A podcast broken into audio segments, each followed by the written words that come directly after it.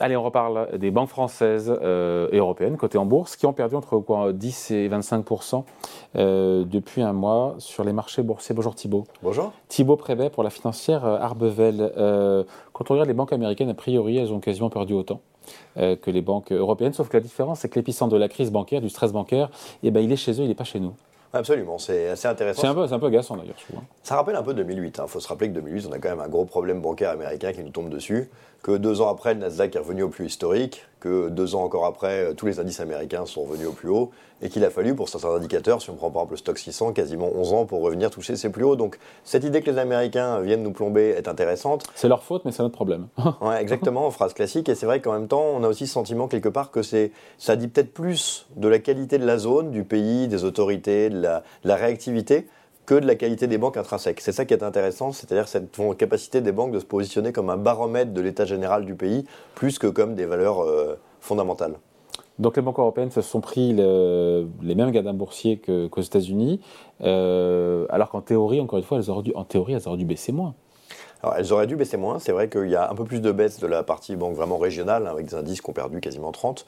Mais euh, si on regarde sur 5 ans, que vous regardiez UBS, que vous regardiez euh, des banques comme la BNP, ou que vous regardiez des banques comme JP Morgan, c'est-à-dire les banques un peu les plus solides à chaque fois de chaque zone. On compare ce qui est comparable. Au final, vous êtes en légère hausse depuis le début de l'année. Sur 5 ans, vous êtes entre moins 10 et plus 10. Donc tout ça est globalement relativement étal. Hmm. Alors que ce sentiment que toutes les banques US, en tout cas les moyennes, peuvent sauter à tout moment, alors qu'en Europe, on a beau regarder, on a quand même beaucoup de mal à être inquiet, hmm. euh, reste un sentiment assez prégnant.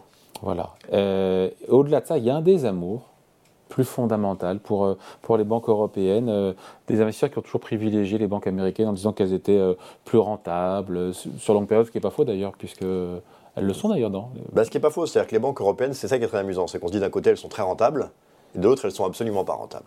Elles sont absolument pas rentables parce que c'est vrai que si vous regardez des, des sociétés les plus grosses qui ont des bilans de 1000, 2000 milliards, pour gagner finalement que quelques milliards à la fin de l'année. Donc c'est vrai mm. que par rapport au côté systémique, euh, presque banque-pays, on se dit au final, ça crache quand même pas grand-chose quand on regarde mm. certaines valeurs du luxe qui, avec des chiffres d'affaires qui sont euh, mm. euh, infinitésimaux en comparaison, sortent beaucoup plus. À côté de ça, bah, il y a quand même une certaine rentabilité parce qu'on voit bien qu'à part 2020, il n'y a plus vraiment beaucoup d'erreurs. Il y a quand même des rentabilités assez régulières, assez efficaces sur les banques européennes. Et ce sentiment quand même qu'à chaque fois qu'il y a un plomb, c'est pour leur tête. C'est-à-dire quand le pétrole était à 30, bah, c'est un problème parce que les pétrolières vont faire faillite et ils sont exposés. Quand le pétrole monte trop, ça va ralentir l'économie, voire plus de faillites dans les petites sociétés. Et on a l'impression quand même qu'il y a toujours une mauvaise raison qui fait que finalement ça ne marche pas. Et donc euh, il y a une lassitude de l'investisseur qui commence à se faire sur les bancaires. On leur avait dit les hausses de taux, c'est une bonne nouvelle. Puis finalement, on se dit, bah, les hausses de taux, en fait, ça crée des problèmes qui sont presque plus embêtants que les bonnes nouvelles. Et donc, on sent que dans cette rentabilité qui s'est améliorée, dans cette idée qu'à long terme, les banques, surtout européennes, restent un pari qui ne semble pas si problématique que ça, bah, ce désamour, cette frustration de se dire il y a toujours une excuse, euh, a fini par peser un peu euh, sur, les marchés. Et pourquoi ces arguments sont pas opposés aussi aux banques américaines? Alors, ils le sont un peu. Hein. C'est-à-dire que JP Morgan, c'est le fleuron. Tout le monde dit qu'à chaque fois qu'il y a un problème, c'est eux qui vont racheter. Bon, on doit être à plus 10 sur 5 ans, c'est pas non plus d'un enthousiasme euh, incroyable. En revanche, il y a cette idée qu'aux États-Unis, quand il y a un problème, l'État le gère vite. Donc il y aura toujours des solutions. Et effectivement, et je crois que David Subran le disait très justement, en Europe, c'est quand même un bazar pour faire un truc. Donc c'est vrai que la capacité à être aussi rapide qu'ils l'ont été. Sur Crédit Suisse, ça s'est géré en un week-end. Mais c'est pas l'Europe. Oui, c'est vrai ça. C'est un peu le problème. C'est pas, la zone euro. pas la zone euro. Et d'ailleurs, il est toujours amusant de voir que les, nous, vous avez sûrement tous des amis suisses qui vous font euh, tout un blabla sur les votations et c'est de la vraie démocratie et changer la loi et balancer une boîte euh, en, un dimanche soir, il n'y a pas de problème. Donc on voit que euh, l'efficacité parfois est capable de prendre le pas sur les différentes doctrines. Aux États-Unis, on a ça un peu aussi. Il y a un point qui me paraît très important sur les banques qu'il faut quand même soulever c'est est-ce qu'on n'est pas au bout de l'exercice des banques centrales? C'est-à-dire que les banques centrales nous disent on va monter les taux. Mais on a vu qu'en fait, ça crée plein de problèmes. Donc maintenant, une grosse partie de la politique des banques centrales est dite non conventionnelle. On donne beaucoup de liquidités aux banques via des opérations de refinancement, mm. on rachète des actifs, etc. Tout en augmentant les taux en parallèle. Voilà. Et donc on s'est dit que ça marchait.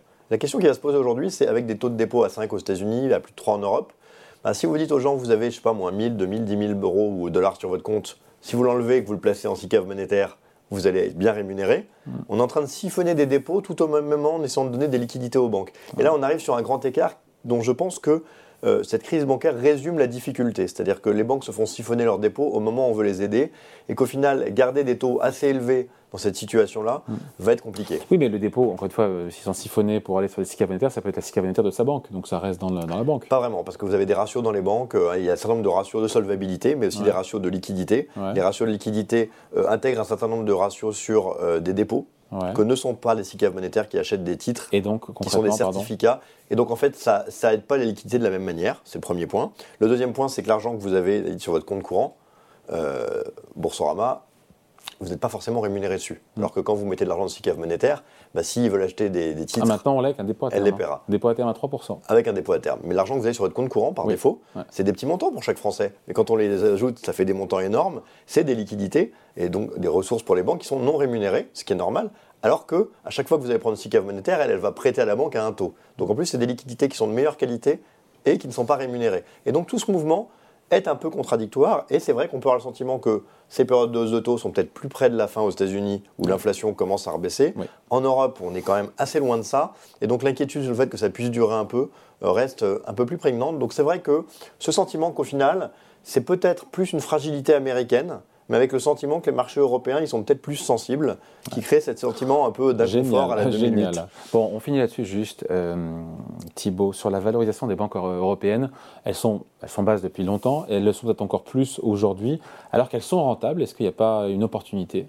Alors, elles sont basses, elles le sont de plus en plus, et euh, surtout, elles ont prouvé depuis quelques années une capacité à gagner de l'argent, qui mm. était devenu quelque chose de, entre les amendes, les problèmes, mm. on était devenu un peu dubitatif sur le sujet. Donc, elles ont leur place dans une allocation. Euh, euh, le, seul point qui les freine, c'est que beaucoup d'autres actifs, les small mid cap, les autres large cap, le luxe, sont aussi beaucoup moins chers qu'ils l'étaient il y a 18 mois. Hein. Ah oui, donc, Un LVMH, je paye 35 fois les résultats, on doit être aujourd'hui peut-être à 22. Enfin, les banques ah. sont à 6 ou à 7 ou à 8. Mais ce que je veux dire, c'est que cette dévalorisation, en fait, elle est partout. Oui. Et donc, quelque ah, part, est-ce qu'elle est plus importante? Et vous voyez, je prends un exemple, vous discutez small mid cap, il ne faut pas oublier que dans le CAC Small, la plupart des sociétés sont en trésorerie nette. Donc, mm. le risque sur l'endettement, sur les taux, n'est pas toujours aussi évident. Donc, c'est vrai que quand toutes les zones se sont dévalorisées, et mm. ont plutôt des niveaux de valorisation secteur par secteur historiquement bas, il y aura toujours une bonne raison de ne pas faire les banques. Notre point de vue chez Financière Arbevel, c'est que ça a un intérêt sur des visions de long terme. Mais c'est vrai qu'en euh, trading, c'est toujours quelque chose d'assez compliqué et que donc il faut plus les jouer sur une petite part de portefeuille pour ceux qui sont intéressés par ça. Et attention en revanche, et petit signal d'alarme toujours, la dette bancaire reste une dette très technique, surtout les perpétuels. Les gens ont tendance à en cacher un peu partout, comme si c'était toujours rappelé à la première date. Ça peut amener des, des risques qu'on a pu voir évidemment sur le Crédit Suisse. Donc les banques, oui. Attention quand même au statut. Ça reste un marché extrêmement technique. Ne pas le faire sans aucune maîtrise du sujet me paraît un point qui est assez important plus que sur d'autres secteurs. Point de vue signé Thibaut Prébet pour la financière à Bevel. Merci. Merci beaucoup.